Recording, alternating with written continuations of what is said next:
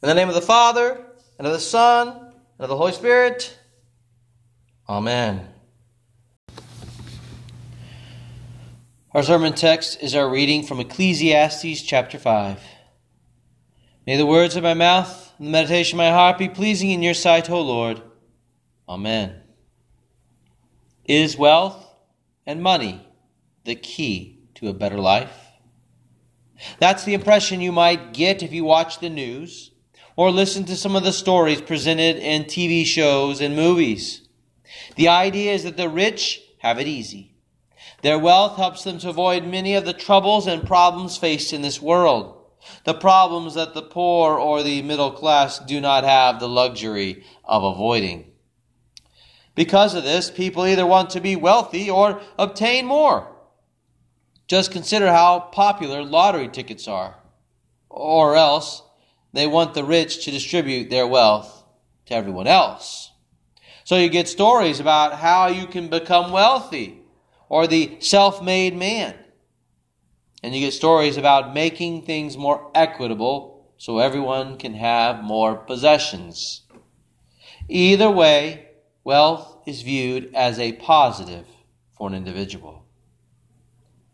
But today, we hear the opposite, both from God and from one of the richest men there ever was.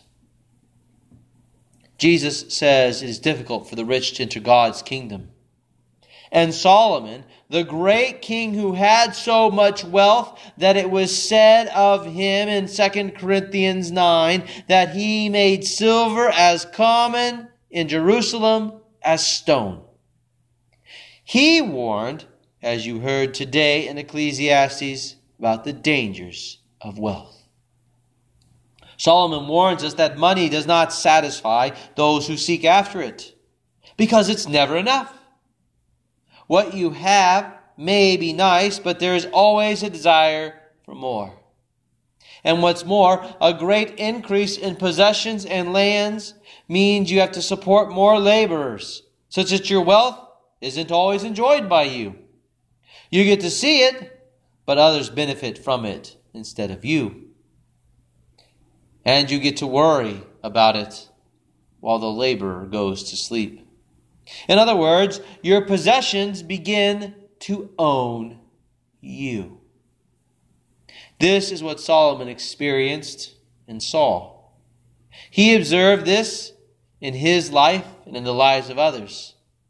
That is why he warns that he has seen riches that actually brought harm upon the owner of them. Riches can be destructive. They can hurt us. They can cause you to lose sleep either in working to maintain them or in worrying over them. But Solomon stops short of lifting up poverty. He bemoans the rich man who loses his wealth in some poor business decision and so has nothing with which to feed his baby. So poverty isn't the answer either, because it means not being able to provide for your family. Solomon calls both riches and poverty an evil, or a worthless and vain pursuit. Both bring troubles and heartaches. In a limited way, I've seen that having less can be a hardship, but having more begins to run your life. For a number of years, my wife and I lived with one car. There were times it was a pain only having one vehicle between the two of us. It limited some of what we could accomplish and do. It limited job options and affected where we could live. When we finally got two vehicles, we suddenly had to pay more. We had more bills, more taxes, and more maintenance with which to keep up. There was more work to be done. Having two cars put more dictates on my life because I was now responsible to keep up with more. So having less is problematic, and having more is problematic. Yet Solomon does emphasize the dangers and problems of riches as greater. Why? Because riches provide the human heart the illusion of power. It gives us something to trust in as our God, but a faulty God that only stands up by our own efforts. That's why He doesn't give the rich any sleep. That's how riches hurt their owner. Solomon's answer is to work and toil and enjoy what God has given you to do. He calls this God's gift, and it is a gift. The work and toil are the gift of purpose and meaning, especially as it serves my neighbor and manages creation, over which God placed us as stewards. The food and drink are the gift of enjoyment and pleasure of the good things that God gives to us. Solomon does not end here. He goes on to conclude in Ecclesiastes 12:13, "Fear God and keep his commandments, for this is the whole duty of man." Solomon points out not just how best to live our life in regards to others, but that we should also live our life toward God and his word. He calls us to fear, love, and trust in God above all things. We are to live as recipients of all his good gifts. For anything else is vanity or meaningless. Anything else is living outside of our creation and purpose. Doing so will end in ruin, destruction, and a meaningless life. But that is where sin goes. That is where the world pushes us. That is into what the devil deceives us into thinking. And this is where we have gone because of sin. This is the trap into which we continually fall. And to deliver us from this, Christ has come. God has given us the gift of Himself, His deliverance from sin and death, through which His life and death in our flesh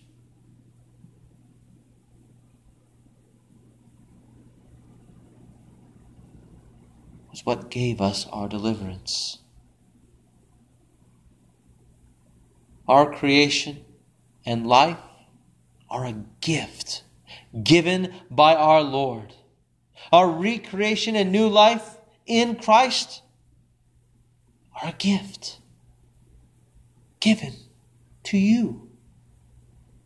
Jesus is given into death on the cross so that we would be delivered from the dangers of sin and the temptations of evil.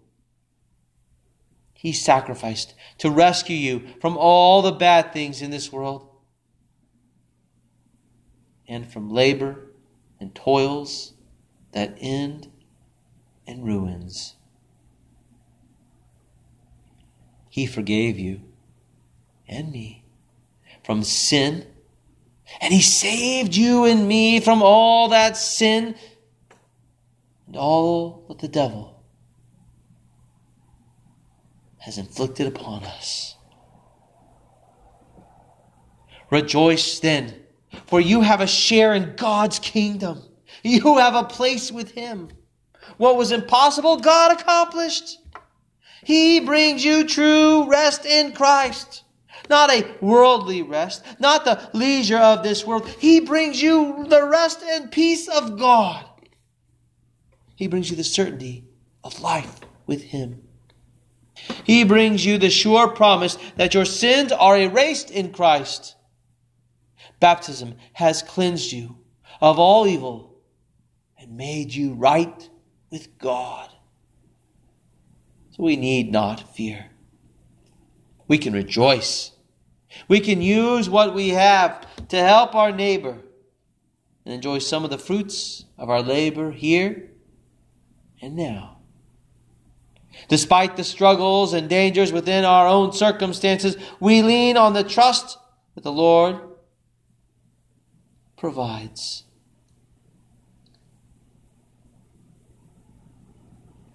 He not only gives us faith, He gives us help and deliverance. He alone can do it. No one and nothing else can do it. And he does it. Thanks be to God. Thanks be to God, for he is gracious and merciful. Let us enjoy his blessings here and now and live according to his commands and the vocations to which he has called us. And let us gather together weekly to rejoice in his word and in his gift of salvation as we do today at his table, eating and drinking in the joy of his forgiveness and life with him. The peace of God which passes all understanding, keep your hearts and minds in Christ Jesus our Lord. Amen. The Lord bless you and keep you. Lord, make his face shine upon you and be gracious to you. The Lord look upon you with favor and give you peace. Amen.